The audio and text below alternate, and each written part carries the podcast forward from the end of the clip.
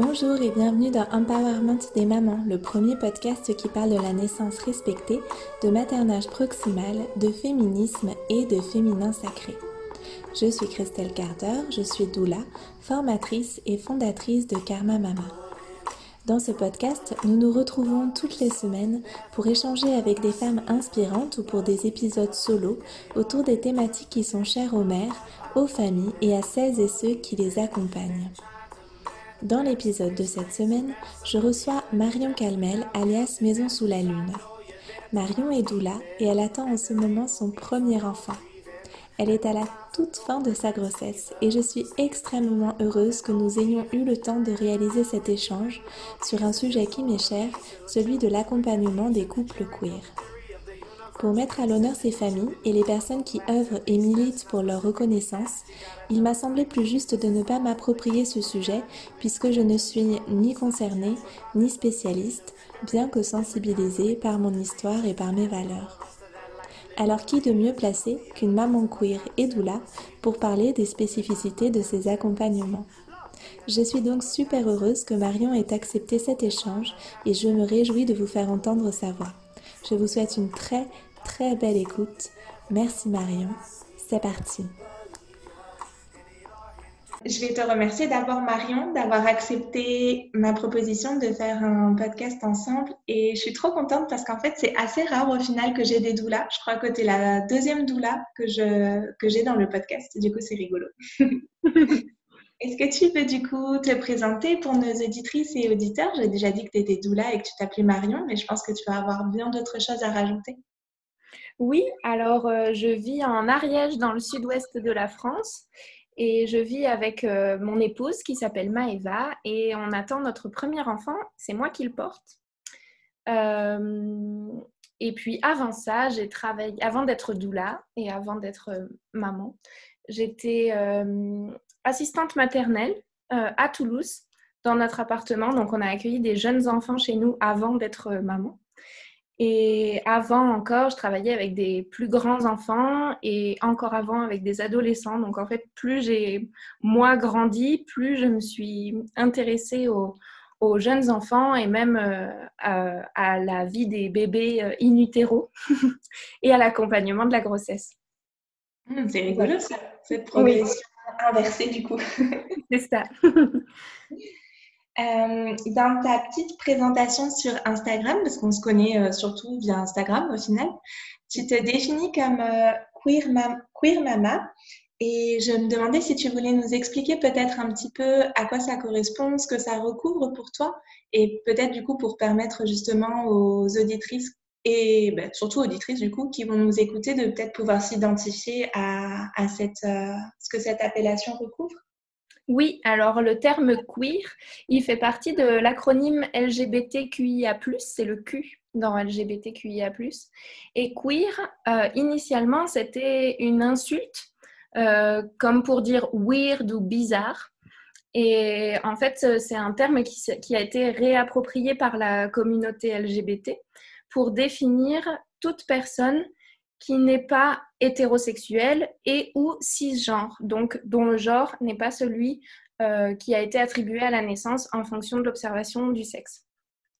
Ok, super. Euh, comme moi je suis en couple avec Maeva et qu'on a toutes les deux le même genre, on est toutes les deux des femmes, euh, donc on est lesbienne, donc on est queer. Sauf que le terme queer a aussi un, un côté plus militant euh, dans l'affirmation de, En fait, ça ne vient pas nous définir en fonction de notre sexualité.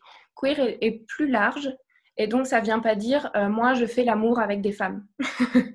donc c'est pour ça que je préfère utiliser queer mama euh, plutôt que lesbienne, mais chaque définition appartient à chaque personne. oui, je comprends. C'est une façon de, définir qu'on est euh, finalement en dehors d'une norme très, très typique et très restrictive finalement. Oui, et qu'on a des particularités. Le, but de LGBTQIA, c'est pas de poser des étiquettes sur, euh, sur des personnes, mais plutôt à ces personnes de pouvoir euh, s'identifier, se reconnaître, se regrouper et, et oui, c'est ça en fait, c'est la reconnaissance de, des différences et de la diversité. oui, je comprends. Mais ça tombe super bien tout ce que tu dis parce que c'est vraiment dans le sens de, du sujet de ce podcast euh, qui était pour moi de pouvoir euh, poser des mots avec toi et puis en fait te donner la parole parce que moi finalement j'ai très très peu de connaissances en la matière euh, sur les spécificités de l'accompagnement des parents qui vont avoir justement euh, des, des queers, on peut dire, si on peut mm. dire comme ça. Alors c'est toi qui vas me guider un petit peu en fait pour pas que je dise euh, des choses. des bêtises. ouais, on peut dire, on peut dire l'accompagnement des couples queer, par exemple. Ok, super. avant qu'on lance l'enregistrement, on discutait du fait que on discutait de l'accompagnement justement, qui va être le sujet de, notre épisode, puis on se disait que peut-être on pouvait même faire remonter euh, le début de notre sujet à même avant euh, d'avoir vraiment un projet bébé, le fait de se positionner dans une parentalité ou pas. Euh, est-ce que tu veux nous en dire un petit peu de mots ou plus?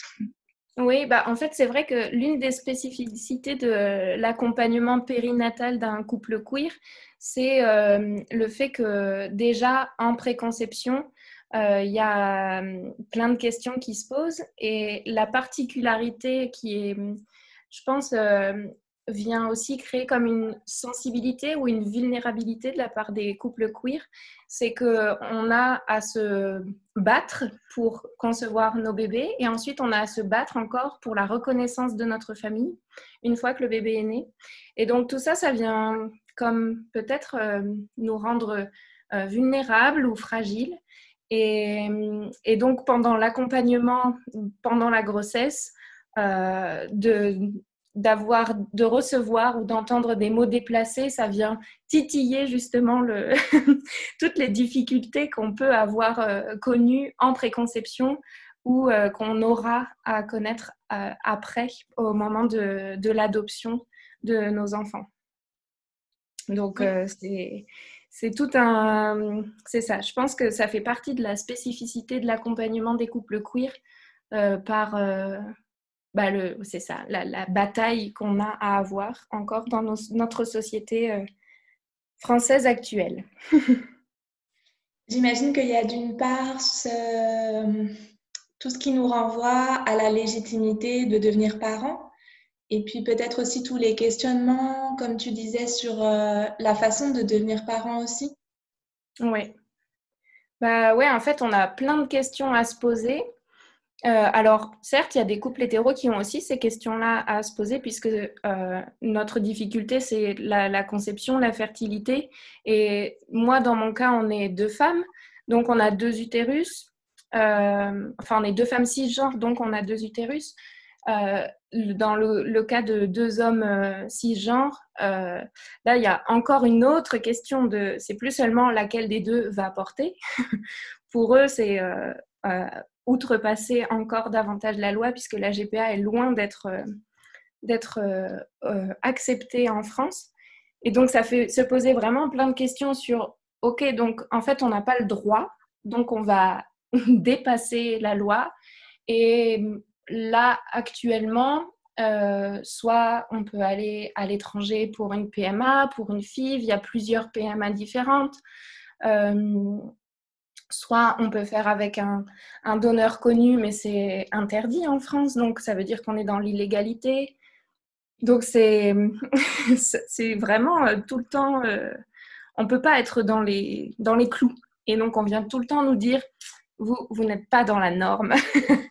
Et ça, ça vient, en tout cas moi, ça me fragilise. Je ne sais pas si tous les couples queer se sentent fragilisés par ça, mais ça fait se poser des questions sur la possibilité même de devenir parent. Quoi. Hmm. Est-ce que toi, du coup, tu as été accompagnée par une doula, justement? Euh, Pas en préconception, parce que c'est fait de manière très fluide, où on avait vraiment beaucoup discuté avec Maëva de... Euh, bah, en fait, les questions qu'on se pose, c'est qui, quand, comment, avec qui. et donc, nous, on a trouvé nos, nos, nos, réponses au fil des années de discussion où on savait toutes les deux qu'on avait envie d'être mères ensemble. Et, et donc, euh, bah, moi, comme j'avais un, désir viscéral de porter la vie et d'être enceinte, c'est moi qui ai commencé. Maëva a très envie d'être enceinte maintenant qu'elle m'a vu euh, parcourir la grossesse. Elle, elle, a très envie aussi, mais ce sera pour plus tard. Et puis, euh, donc, nous, on a choisi de faire illégalement, forcément, avec un don de sperme d'un donneur qu'on connaît. Et donc avec une pipette, juste euh, toutes les deux. Donc on est resté en France et euh, dans l'intimité de notre chambre euh, une fois qu'on avait recueilli le don. Et, et ça, ça allé très vite. Donc ça a été dur les moments d'attente de est-ce que j'attends mes menstruations ou est-ce que j'attends un bébé Les deux semaines là après l'insémination, c'était très dur. On l'a vécu deux fois cette attente et puis donc au bout du deuxième cycle, et le deuxième essai, j'étais enceinte. Donc, j'ai pas senti le besoin d'être accompagnée à ce moment-là. Mais je sais qu'il y a des, il y a des personnes pour qui c'est beaucoup plus long et donc beaucoup plus dur et psychologiquement, moralement, émotionnellement et aussi financièrement, puisque quand il y a un parcours PMA à l'étranger, là, c'est aussi le financier qui entre en jeu et, qui vient jouer sur, euh, bah, l'impact euh, est médical et émotionnel euh, au moment de la conception. Oui, ça, ça, recouvre plein de domaines de nos vies dans lesquels finalement ça fragilise beaucoup les couples, quoi. Oui, c'est ça. Oui. Et je me demandais, par rapport au fait justement de euh, du coup que Maëva, ou je prends votre exemple puisque on parle de vous, mais ça pourrait être euh, un autre couple bien sûr. Euh, comment ça se passe pour bah, chaque histoire doit être évidemment unique, mais je me demandais, c'est quand même une vraie spécificité de devenir mère sans porter l'enfant mais en étant présente à la naissance, parce qu'il y a bien sûr toutes les mères adoptives. Euh, et là, c'est pas non plus tout à fait la même chose, puisque la maman euh, assiste quand même, est témoin et présente pour la grossesse, a le désir d'enfant, de cet enfant-là en particulier. Euh, c'est vraiment très, très spécifique. Je me demandais comment ça se passait pour vous, peut-être en particulier, mais peut-être en élargissant le sujet, bien sûr, euh, à, ce, que, ce qui peut être observé, ce que toi, tu peux observer des couples queer? Oui, ben, en fait, pour Maëva, euh, euh, en fait, la, grande difficulté, c'est la, la, la quasi-impossibilité de se reconnaître dans les autres témoignages. Donc, par exemple, quand on lit des, des super livres sur la naissance physiologique, et eh ben, c'est toujours euh, la maman et le papa. Et il y a, très, très rarement, là, ça y est, on a pu euh, trouver le livre, le manuel très illustré d'allaitement où il y a des couples de femmes qui sont représentés. Et ça nous fait du bien de nous voir, de, de, pouvoir s'identifier. Et ça, ça a été sa grande, ouais, le, gros manque pendant toute ma grossesse. Et après, il y a aussi les mots euh, qu'on entend. Maëva, alors c'est vrai qu'il y a une spécificité entre les mères adoptantes et les mères adoptives. Maëva, elle se définit comme mère adoptante. Et donc, euh, moi, dans ce cas-là, je suis mère biologique de notre bébé. Euh, mais ça a été euh, à force de discussions ensemble qu'elle a choisi de se définir comme ça. Et après, toutes les mamans qui ne portent pas euh, choisissent pas forcément d'être mère adoptante. Mais dans les moments où on a besoin d'être différenciées l'une de l'autre, elle préfère ça que la mère qui ne porte pas, parce que ça vient dans une phrase négative. Et elle, elle entend presque la mère qui ne fait rien, alors qu'elle est bien là depuis le début. Et, ou des fois, on entend la deuxième mère, mais ça voudrait dire que moi, je suis la première, et donc ça vient mettre une hiérarchie entre nous. Euh, ou aussi, pendant une consultation avec une sage-femme, euh, la sage-femme a dit tout le long du rendez-vous, euh, le père ou la compagne. Et à la fin du rendez-vous, Maëva me dit, mais en fait, en disant le père ou la compagne, elle a nié mon rôle parental. Parce que certes, je suis ta compagne et toi, tu es la mienne, mais euh, moi aussi, je suis la mère de cet enfant. et c'était vraiment... Bah, en fait, c'est dur à recevoir et presque violent. Alors, je ne sais pas si elle, elle l'a reçu de manière violente, mais ouais, dans, la reconnaissance de sa place, puisque après, elle aura à adopter notre enfant, après constitution d'un dossier, euh, et puis d'un passage euh, au tribunal. Et, donc, il faut que quelqu'un statue que oui, Maëva est bien la mère de notre bébé. Et, donc, d'entendre euh, à répétition pendant une heure de rendez-vous le père ou la compagne, mais ça vient tellement ébranler, chambouler quelque chose. C'est pas simple. Et en fait je pense que ça vient ça vient jamais euh, d'une mauvaise intention. Puisque par exemple pendant le rendez-vous cette sage-femme elle regardait autant Maëva que moi. Mais hum, c'est un manque d'information en fait de, de comment faire. Et là la solution quand on ne sait pas comment faire puisque moi aussi il y a des, des, des fois où ou je ne sais pas, par exemple, quel pronom utiliser pour une personne transgenre. Et bien, plutôt que de dire ce que moi je présuppose, je vais dire comment tu as envie que je t'appelle? Et là, cette sage-femme, elle aurait pu dire à Maëva comment tu as envie que je t'appelle? ouais. C'est des sujets qui sont extrêmement complexes parce qu'on voit bien dans ce que tu dis que d'une part, il y a tout un, un travail en conscience pour se définir par rapport à, à son rôle parental, à comment on a envie d'être euh, nommé et positionné dans la famille qu'on est en train de construire. Du moins, c'est ce que je ressens en t'entendant parler.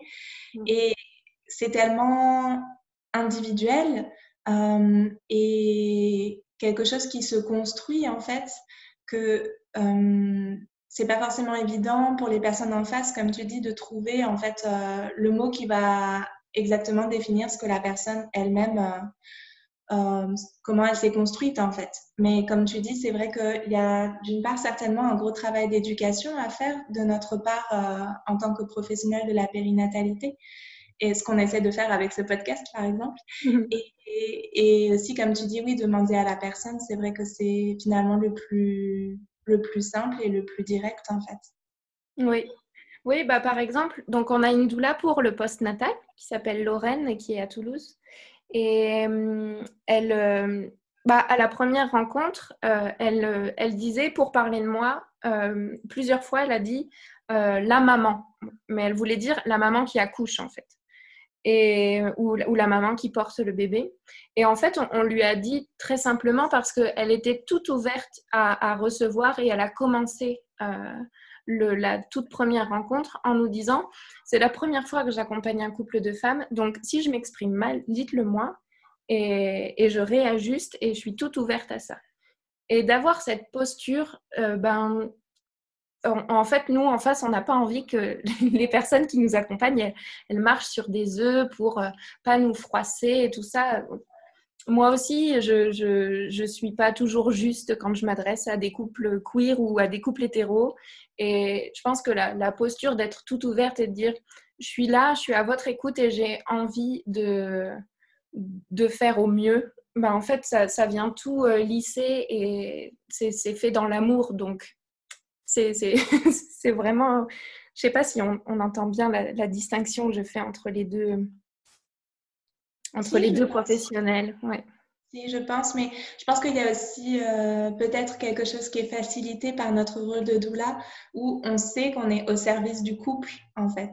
Et du mm. coup, le fait d'être dans cette posture, d'être au service d'eux, ben forcément, on a aussi cette ouverture peut-être qui nous permet de, d'accueillir chaque couple comme il est, avec ses spécificités. Le, le, le temps de l'accompagnement long aussi permet ça, je trouve. Oui, oui, en tout cas, c'est vraiment comme ça qu'on a senti Lorraine à la première rencontre et, et on savait aussi, euh, grâce à ses communications sur les réseaux sociaux, euh, qu'elle était attentive à l'utilisation de certains termes plutôt que d'autres. Euh, par exemple, elle, dit le ou la partenaire ou votre partenaire. Et alors avec le, terme partenaire, c'est à la fois. Bon, moi, j'aime bien ce terme-là parce qu'il vient aussi euh, s'adresser aux, partenaires de vie ou aux partenaires de naissance si c'est euh, dans le cadre d'une, d'une, grossesse d'une personne seule.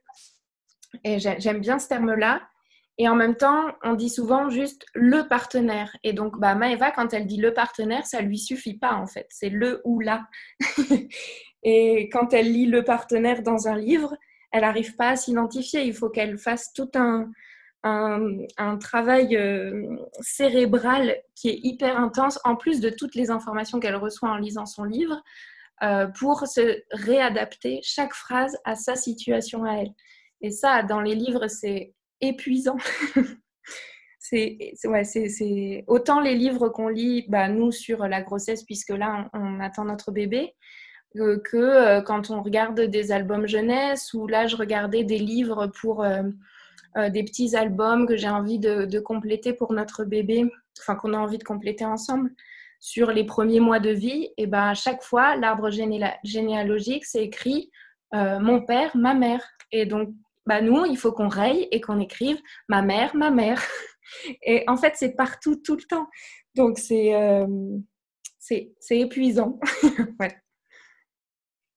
Ouais, j'entends que c'est vraiment tout un, travail euh, au quotidien en fait de réajustement et de réaffirmation de soi et de son sa posture et son rôle parental et sa place en fait. Euh. c'est l'impression que ça me donne en tout cas. Ouais, oui, et puis en fait ça vient appuyer. Euh, c'est aussi tous les peut-être les, mots qui sont dits par les, personnes de la, de la manif pour tous qui euh, viennent euh, dire que nos familles ne sont pas des familles. Et mm, ben, en fait, quand on lit les livres, effectivement, de ne pas pouvoir se reconnaître, ça vient dire que nos familles, elles sont, elles sont invisibilisées. Donc, euh, ouais, c'est ça. C'est tout une, un boulot pour notre reconnaissance. Et, Est-ce que tu as le sentiment, excuse-moi. Non, vas-y. Est-ce que tu as le sentiment que les choses avancent un petit peu quand même euh, dans ce sens-là ou tu as le sentiment que en fait on a hmm, cette impression d'un peu plus d'ouverture mais que c'est alors j'entends que c'est vraiment timide et que c'est pas du tout suffisant mais je me dis qu'il y a quand même peut-être des choses qui sont déjà en train d'évoluer comment toi tu perçois ça? Oui, oui, oui. Il y a vraiment. Euh, bah, déjà, grâce aux réseaux sociaux, je trouve que c'est quand même. Euh, l'information est accessible. Et donc, on peut s'abonner à, euh, des couples de femmes sur, Instagram ou, ou, à une personne trans et à découvrir tout son processus de traitement hormonal. Et, en fait, ça, ça, vient créer une grande accessibilité à l'information, à condition qu'on fasse la démarche d'aller les d'aller s'informer et de ne pas attendre que ce soit aux personnes concernées d'informer les autres, comme pour la lutte antiraciste en fait. Et mmh, ouais, ou, même, euh, ou même le sexisme, ou enfin, ou l'écologie, ou peu importe quel sujet en fait. Euh, je trouve que les réseaux sociaux aident vraiment, vraiment l'accessibilité à, à l'information. Et puis les lois timidement évoluent, en tout cas, pardon.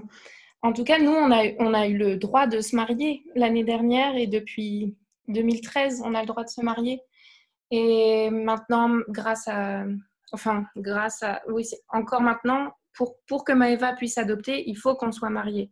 Donc, ça vient quand même questionner pas mal de choses sur, euh, sur euh, le, mariage, en fait. Pour pouvoir être une famille, il faut qu'on soit des, parents mariés.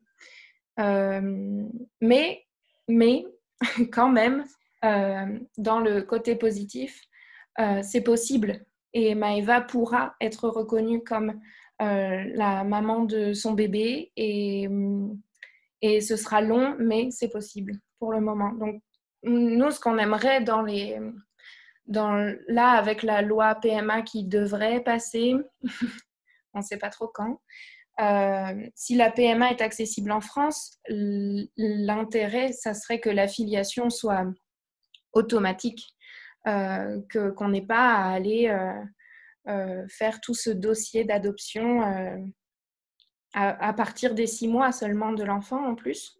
Parce qu'il faut, comme pour les couples hétéros qui adoptent, enfin, ou qui adoptent l'enfant du conjoint ou de la conjointe, il faut six mois de concubinage. Donc Maëval pourra déposer le dossier que quand notre enfant aura six mois. Ça veut dire que entre le moment où moi j'accouche et où l'adoption est adoptée, euh, elle, elle, elle n'a aucun droit euh, juridique sur notre enfant. Il m'arrive quelque chose, elle n'a pas le droit de garder notre bébé. Notre bébé a besoin d'être hospitalisé, je suis pas disponible, elle peut pas signer de papier. Enfin, c'est tout est, c'est ça, sur sa reconnaissance parentale qui n'existe pas. Mais c'est possible et ça le sera au bout de quelques temps. Ça prend à peu près entre six mois et deux ans selon les, selon les tribunaux. C'est très rare que les adoptions soient refusées. Euh, mais si les, les juges n'ont pas, sont pas tellement d'accord, ils font traîner le dossier et c'est leur manière de, de riposter. Quoi. En fait, ce qui est fou, c'est que ça, ça rend les, les mères euh, adoptantes comme Maëva euh, hyper actives en fait dans leur rôle euh, maternel, alors que pour d'autres couples hétéros, effectivement, cette filiation, elle va de soi, puis il y a juste à faire une petite déclaration en mairie et basta. Quoi. Mm. Ouais, ouais c'est ça. Ben, c'est ça, en fait, quand Maëva ira faire la déclaration à la mairie, elle va dire euh, bonjour, je viens déclarer la naissance de mon bébé. Et donc euh, là, comme on est marié, on a un livret de famille, mais notre bébé sera euh, noté sur un nouveau livret de famille juste pour moi et lui. Donc on aura deux livrets de famille. Et quand Maëva, si à un moment elle, elle accouche aussi, on aura un troisième livret de famille avec notre deuxième enfant et Maëva. Et c'est seulement à l'adoption que euh, notre enfant ou nos enfants seront euh, mis sur notre livret de famille de mariage. Waouh C'est incroyable.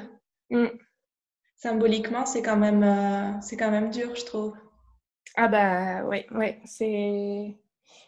Oui, et puis en plus, ce dossier, ce que j'ai envie d'ajouter aussi sur l'accompagnement, c'est que quand on accompagne des, des, couples queer, euh, et, notamment là, nous, euh, ça peut être vraiment chouette de la part des personnes qui accompagnent de proposer spontanément leur témoignage pour aider à la constitution du dossier d'adoption. Parce qu'il faut dans ce dossier des photos des... qui montrent que Maëva était bien là pendant ma grossesse, qu'elle est impliquée, euh, qu'elle était là au rendez-vous prénataux. Et donc, bah, il faut des, des, témoignages de nos familles, mais aussi de professionnels.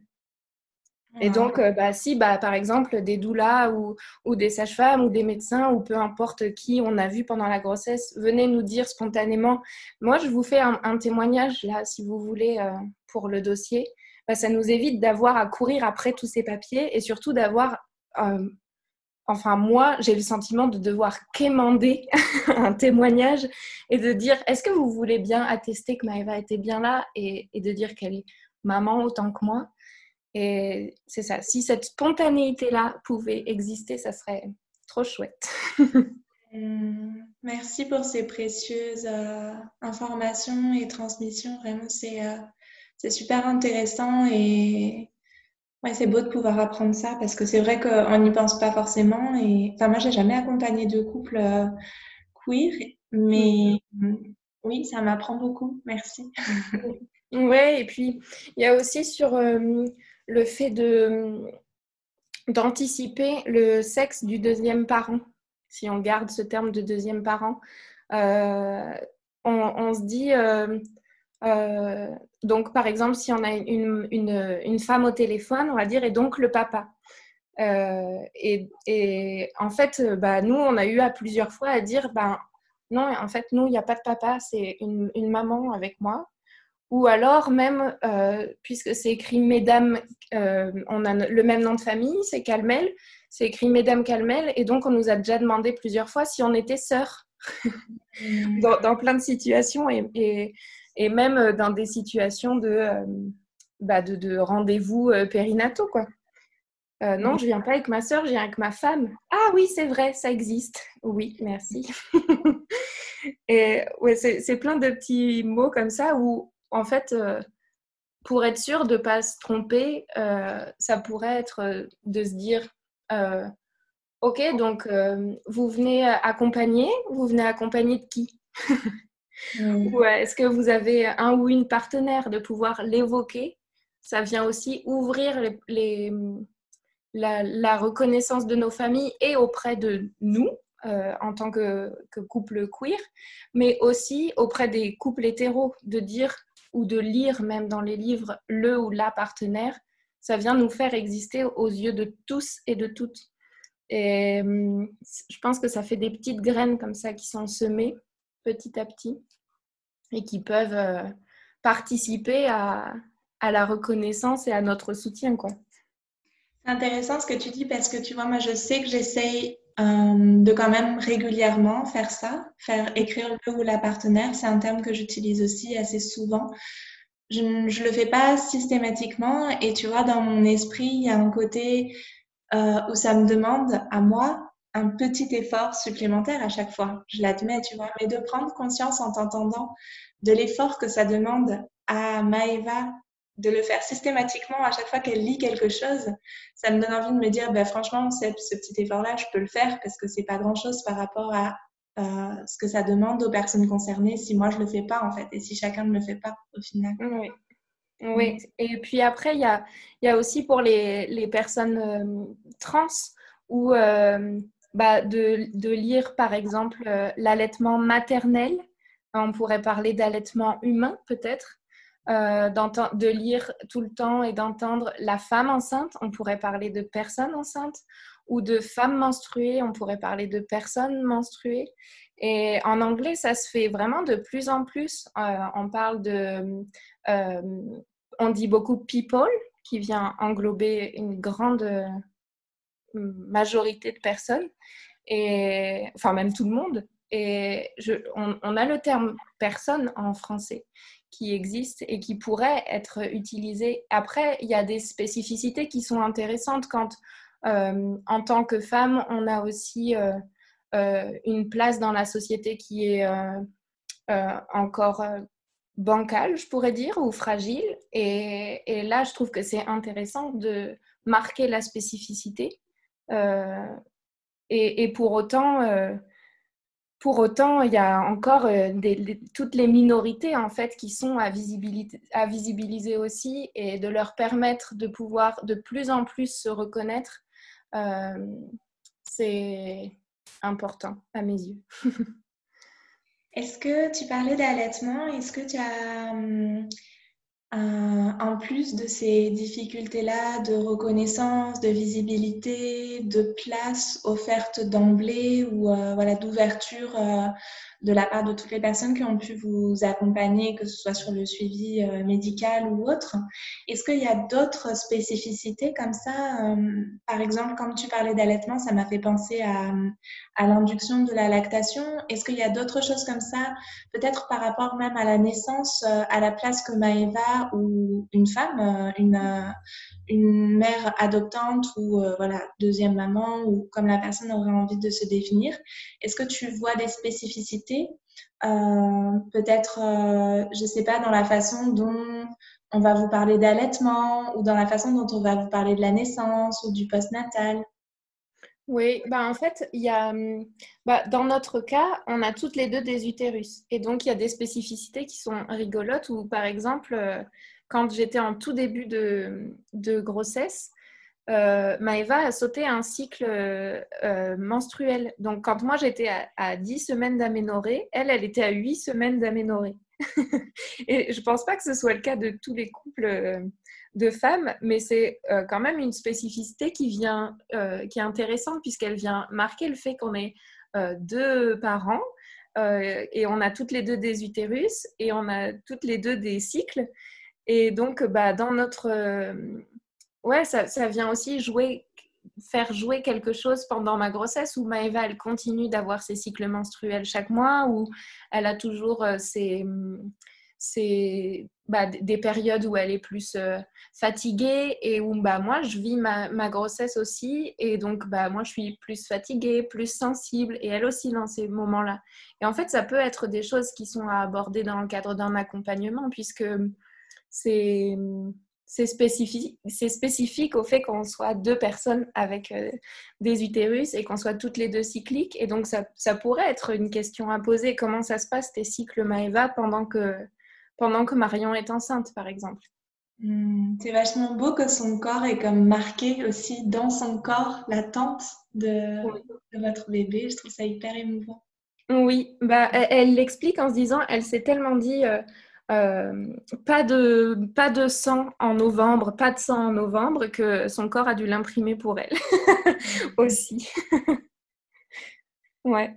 C'est super beau. Ouais. Et puis après, il y a aussi une question qui nous a été régulièrement posée et qui n'est pas nécessaire à poser, c'est de demander comment a été conçu notre bébé.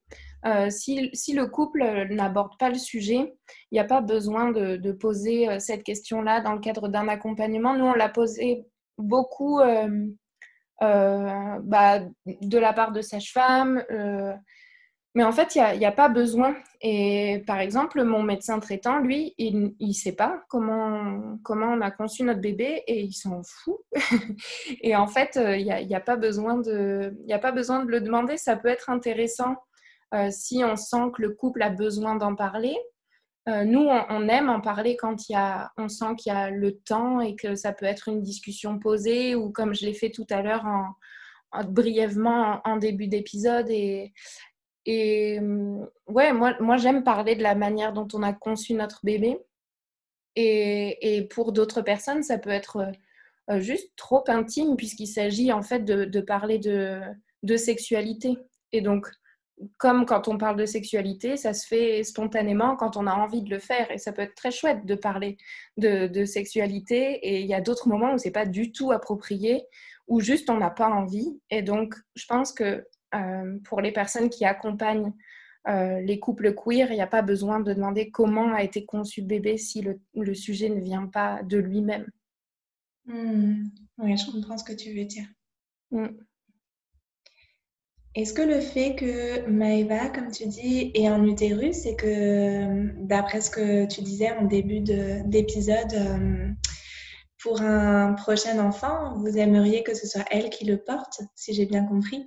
Est-ce que ça modifie, selon toi, des choses euh, par rapport à euh, sa perception de ton enfantement à venir?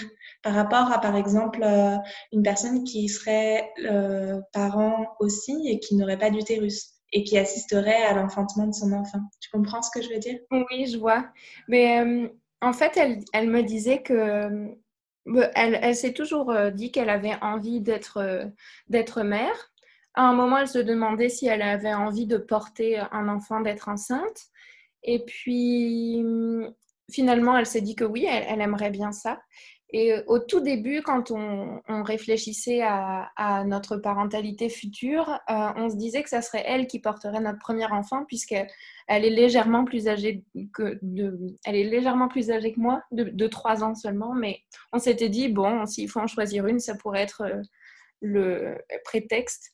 Et puis finalement, euh, elle, elle sentait que ça pouvait attendre encore, alors que moi, je, je sentais que ça pouvait plus attendre, clairement. Et, euh, et, dans notre couple, on a, ouais, j'ai eu euh, les derniers mois, surtout quand j'étais assistante maternelle et où j'avais des, très jeunes enfants tous les jours avec moi, ça a décuplé mon envie de, mon désir de maternité. Et, donc, on, s'est dit, bon, non, finalement, c'est Marion qui commence. Et, là, le fait que je sois enceinte, elle, sent euh, cette, sensation que je lui décrivais dans le ventre ou, euh, à ces périodes d'ovulation, elle sent qu'elle a très envie que son ventre se développe. Euh, et, puis aussi, je pense, peut-être qu'elle elle avait peur de la grossesse un petit peu, de, des désagréments, et elle m'a vu n'en avoir aucun, ou très peu. Euh, par exemple, j'ai pas été malade du tout le premier trimestre. Euh, j'ai pas de, de, maux dans le dos, j'ai pas de douleur d'estomac. Donc euh, je pense que ça l'a rassurée aussi dans la manière de, de vivre et de traverser cette période-là. Et ça a décuplé son, son... Ouais, là, elle, elle aimerait bien qu'on ait un deuxième enfant très très rapidement euh, après, alors que le nôtre est pas né et qu'on n'a pas vécu euh, le manque de sommeil et tout ça. Donc, j'essaie de calmer la cadence, mais de toute façon, on aura à repasser par tout le processus euh, autour de la fertilité de la conception. Mais ouais, c'est, je pense que ça vient jouer.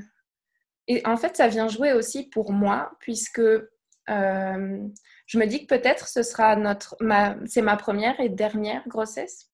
Euh, on verra ça, parce que l'avenir nous réserve, mais je, en tout cas, je la vis comme s'il n'y en, en, avait pas d'autres après. Donc, ça vient aussi, ouais, je, je, savoure chaque moment et Maëva, c'est ça, on attendra notre deuxième enfant, mais ce sera sa première grossesse à elle. Donc, on espère qu'il y aura autant de magie que pour la mienne, euh, tout en sachant qu'on aura un peu moins de temps avec notre premier bébé. Mais mm, ouais, je pense que ça, ça change forcément quelque chose. C'est différent. Oui, forcément, il y a cette... Euh, oui, je comprends tout ce que tu veux dire. Mm. Et mm, par rapport à l'allaitement, j'entends que vous vous êtes euh, préparé un petit peu ensemble. En tout cas, vous avez fait des lectures ensemble autour de ce sujet. Est-ce que tu veux en dire un petit mot Comment vous avez, euh, si tu veux bien, parce que c'est aussi assez intime finalement, euh, nous parler de ce que vous envisagez ou, peut-être euh, pour élargir à nouveau et pas forcément parler de votre intimité si tu n'en as pas envie, peut-être nous parler des différentes options et possibilités et du coup manière d'accompagner un couple de femmes dans l'allaitement parce qu'il y a certainement des spécificités. Oui, bah alors, euh, dans notre cas, euh, Maëva reprendra le travail un mois après la naissance de notre bébé. Donc, euh, au tout début, on s'était dit que ça serait trop chouette qu'on puisse allaiter notre bébé toutes les deux, qu'au bout de quelques temps, elle puisse même être là en relais la nuit pour moi. Et bon, en se renseignant et en ayant fait une consultation avec une, consultante en lactation, euh, on a bien vu que dans, dans tous les cas, euh, l'idéal, c'est quand même que moi, ma lactation euh, s'installe, puisque avec toutes mes hormones de grossesse, mon corps est fait pour répondre aux besoins de notre bébé. Donc, une fois que mon allaitement sera bien installé, peut-être Maëva pourra essayer de produire davantage de lait. Et pour le moment, euh, ce qu'elle fait, c'est qu'elle boit des, tisanes euh, avec des plantes euh, galactogènes. C'est ça le terme? Donc, elle boit des tisanes d'allaitement, on se fait des mélanges nous-mêmes et puis elle en a, on en a acheté des tout faits aussi. Donc, elle en boit un litre à peu près par jour depuis à peu près un mois et demi je dirais. Donc, on va dire euh, à partir de deux mois avant la naissance euh, prévue.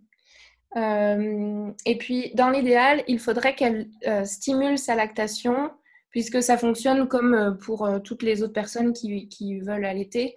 plus on stimule, plus il y a de production, et donc plus il y a de lait. donc, dans l'idéal, il faudrait qu'elle stimule en se massant, euh, aussi peut-être en faisant de l'expression manuelle ou en utilisant un tire-lait à fréquence régulière et même à l'approche de la naissance la nuit. Pour le moment, elle a choisi de ne pas le faire parce que c'est elle n'en a pas envie. Donc, on se dit que on verra une fois que notre bébé sera né. Elle continue à boire ses tisanes en attendant. Et et en fait, elle a plutôt envie de stimuler grâce à la succion de notre bébé.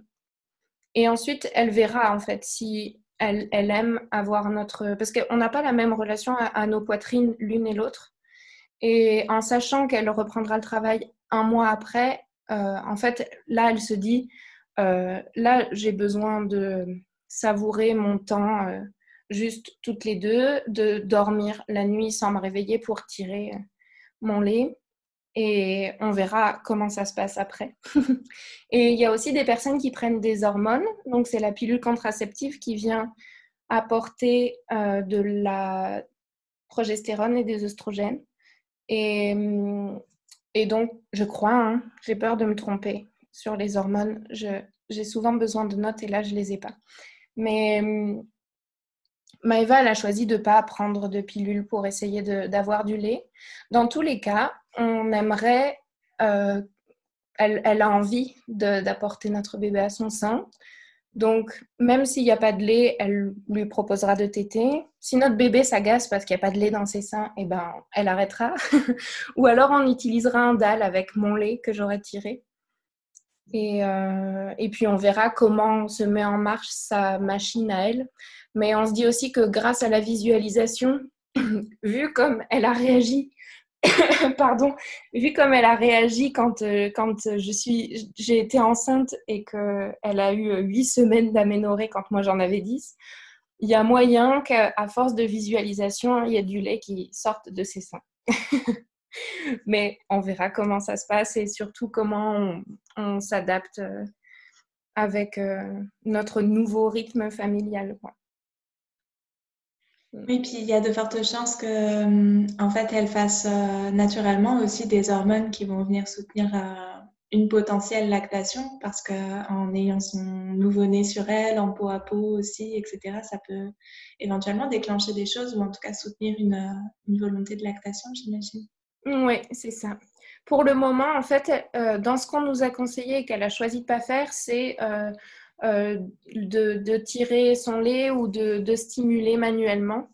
Et euh, ça, elle s'est dit, bon, c'est vrai que dans l'idéal, si je voulais vraiment, euh, je sais que c'est ça qu'il faut faire. Pour le moment, je, je choisis de pas le faire et puis on verra après.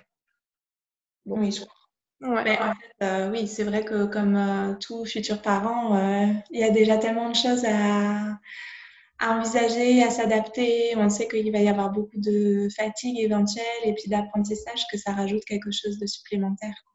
Oui, et puis en plus, pour le moment, elle travaille. Euh, là, elle va travailler jusqu'à jusqu'à ce que jusqu'à ce que ce soit le moment de la naissance. Donc, elle a hâte.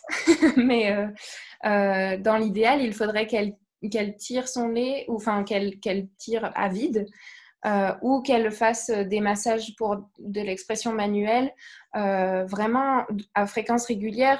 quand je disais tout à l'heure, c'était c'est toutes les 3-4 heures.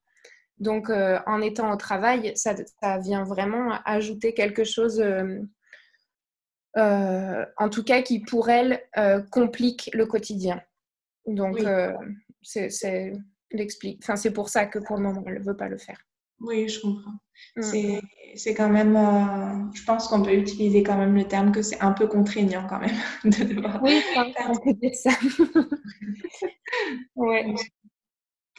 Euh, est-ce qu'il y a autre chose euh, auquel tu penses par rapport au postnatal dans votre organisation ou dans toujours en élargissant peut-être des spécificités. J'entends, moi, dans, dans alors c'est mon observation, ça ne veut pas dire que c'est le cas euh, pour tout le monde, mais dans mon observation, dans les couples que j'accompagne et dans mon vécu personnel aussi, euh, dans ma propre famille, j'ai constaté que souvent, quand euh, un bébé arrive, et c'est peut-être plus fort à chaque, chaque nouveau bébé, il y, a, y, a, un peu des, des, archétypes masculins qui se réveillent chez les, chez les pères.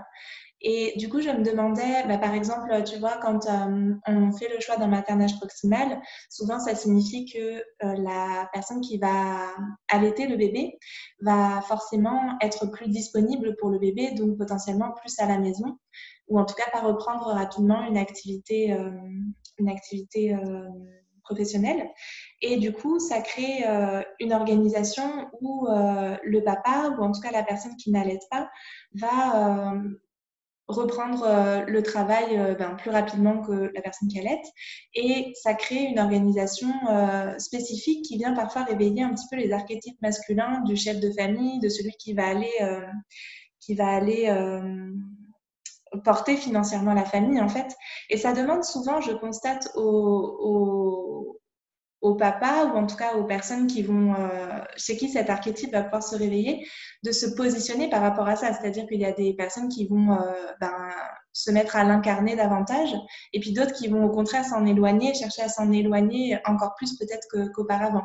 je ne sais pas si ça fait sens pour toi, si ça te parle dans tes observations. Je me demandais en tout cas si tu pouvais... Euh, euh, si, ça, si ça vient faire écho à quelque chose dans votre vécu ou dans ce que tu peux voir euh, de couple queer.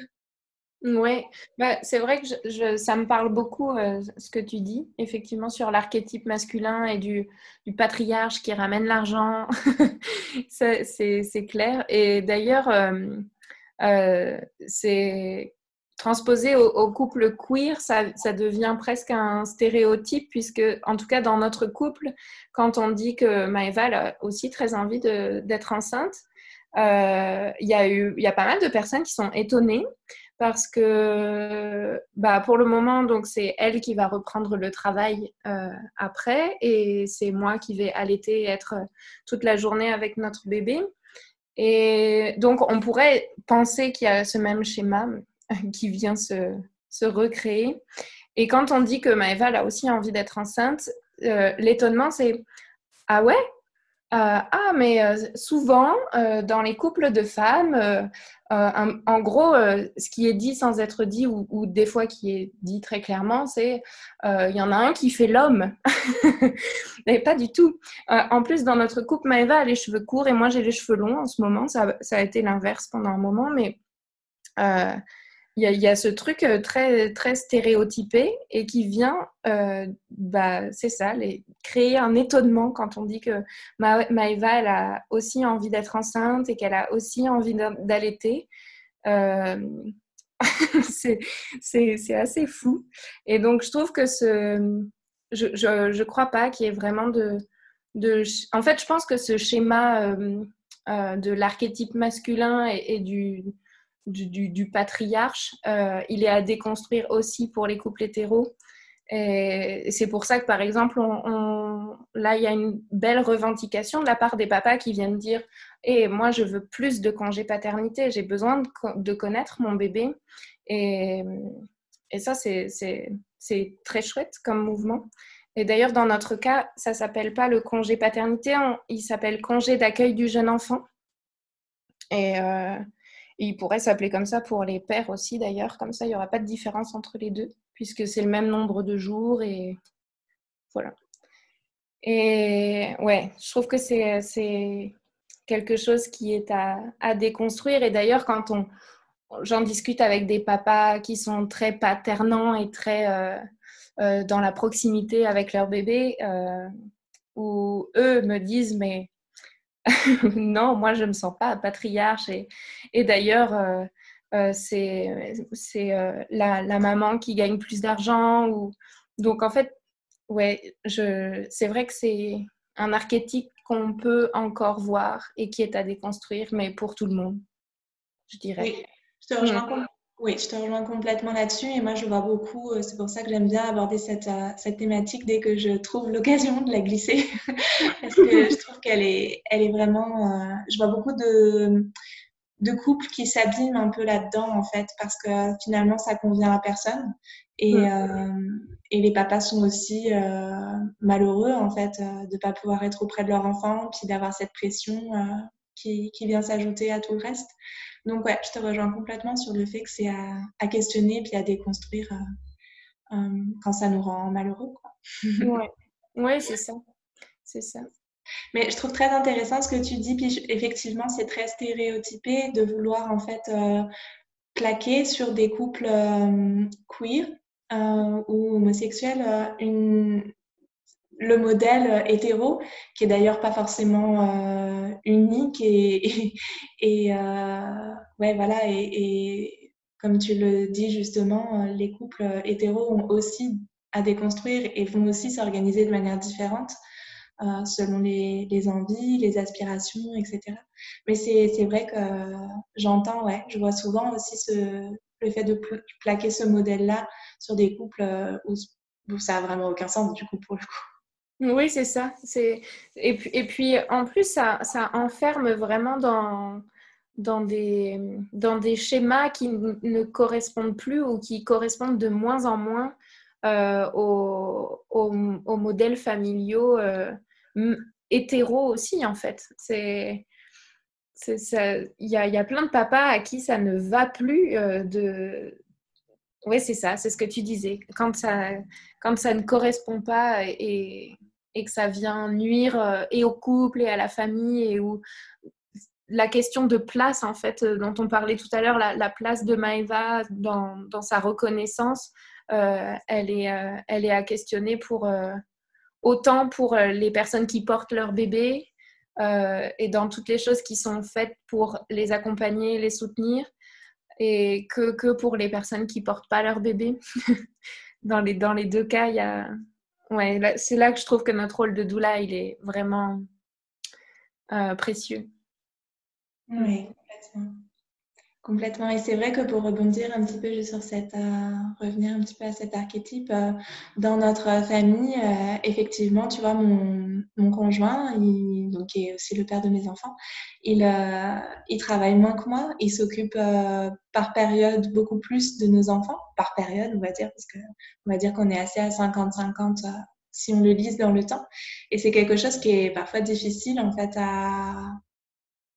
dans le regard des autres, c'est parfois difficile en fait que, que les gens se rendent compte qu'il a ce rôle-là auprès de nos enfants et qu'il n'a pas forcément envie que ça change et qu'il n'est pas du tout carriériste et que pour lui, le rôle le plus important, c'est celui qu'il a à la maison en fait. Ouais, ouais j'en discutais avec une copine qui me disait que euh, donc c'est à peu près peut-être pareil dans l'organisation de leur famille que dans la tienne. En tout cas, euh, le papa est très présent auprès des enfants et, et, en fait, euh, elle se fait très souvent entendre dire T'as de la chance. T'as de la chance, il est là.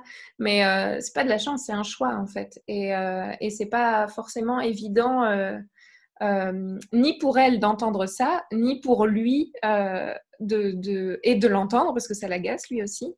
Mais, aussi dans la représentation de cet archétype. Ouais, il y a vraiment un truc autour de la masculinité et, des, des genres euh, qui, est à, retravailler. Quoi.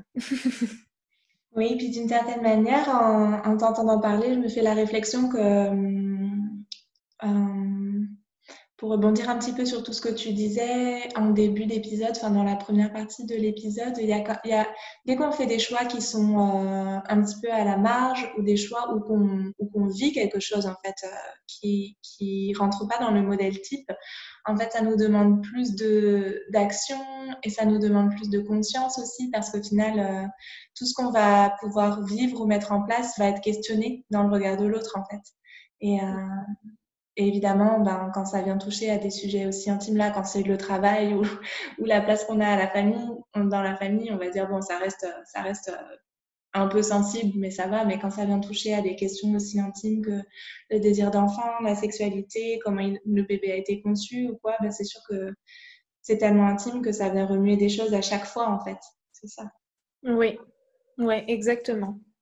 En tout cas, c'est comme ça que je le que moi je le vis. ouais. Mm. Est-ce que euh, j'ai une dernière question avant ma dernière question Oui. je me demandais, euh, moi je, travaille beaucoup sur euh, l'ocytocine. Je pense que toi aussi tu connais très très bien cette hormone. Oui. Et, je suis certaine que tu sais que étant toute proche, toute proche, toute proche de la naissance de ton bébé, euh, ton utérus et tout ton corps est normalement, je te le souhaite et je te l'espère, plein d'ocytocine en ce moment et en train de sécréter plein d'ocytocine. Est-ce que euh, comme Maëva a un utérus aussi, est-ce que euh, vous sentez aussi que peut-être elle vit aussi une transformation euh, à ce niveau-là, hormonal en fait? Je pense, parce que, ouais, en fait, elle, elle dit que son, son job, c'est de, de m'écouter, de me soutenir et de me faire rire. Et, et en fait, on le sent, les moments où on est toutes les deux baignées d'ocytocine, quand, euh, quand on, se marre ou quand on se câline et, ou qu'on passe une très bonne soirée euh, euh, avec un bon repas et un bon film. on se le dit et elle le sent, elle me le dit elle aussi. En plus, elle est, elle est aussi très informée sur la naissance physiologique puisqu'on a suivi ensemble le séminaire de l'approche quantique de la naissance de Karine Langlois. Et, donc, le rôle de l'ocytocine, elle l'a vraiment bien en tête et, elle sait comment euh, la sécréter, en sécréter pour elle et comment me permettre d'en sécréter davantage aussi.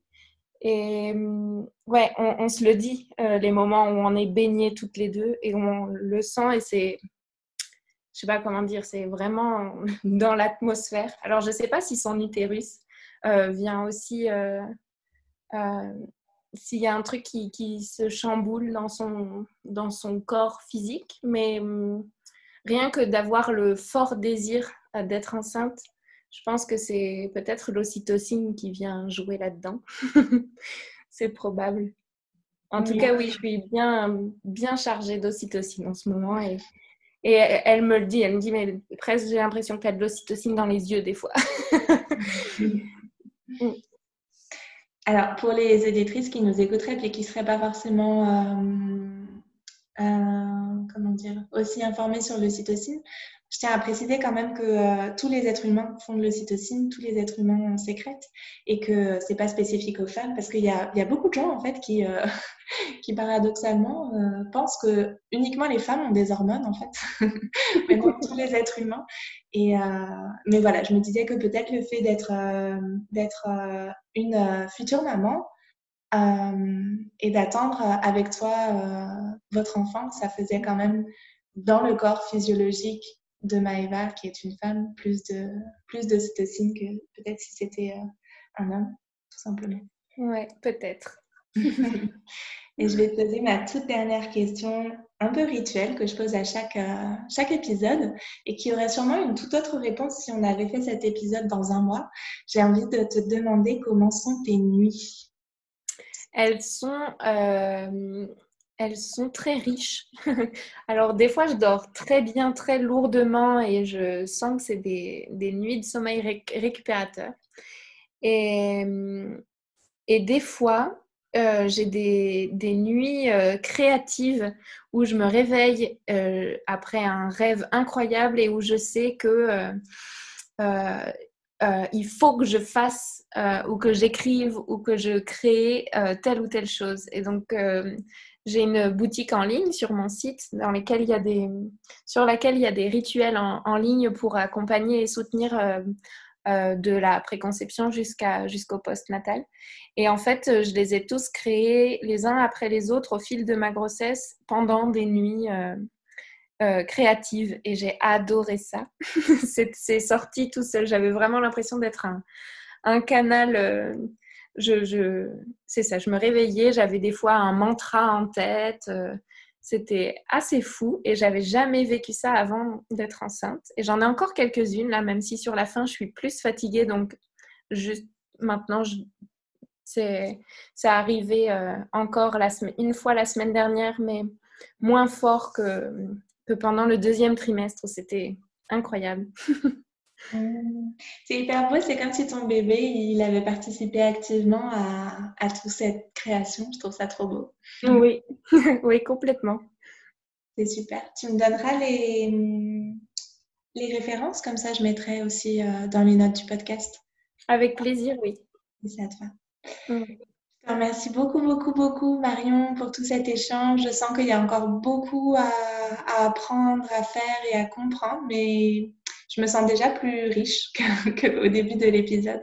Alors, merci pour tout ce que tu nous as partagé et je suis sûre que ça va aussi euh, ouvrir un petit peu l'horizon en fait des personnes qui vont nous écouter et éventuellement des doulas et autres, euh, autres professionnels parce que je sais qu'il y a pas mal de sages-femmes qui écoutent le podcast. Ouais, trop chouette. Bah, j'espère que qu'il pourra euh, servir à ça, à accompagner les accompagnantes un petit peu.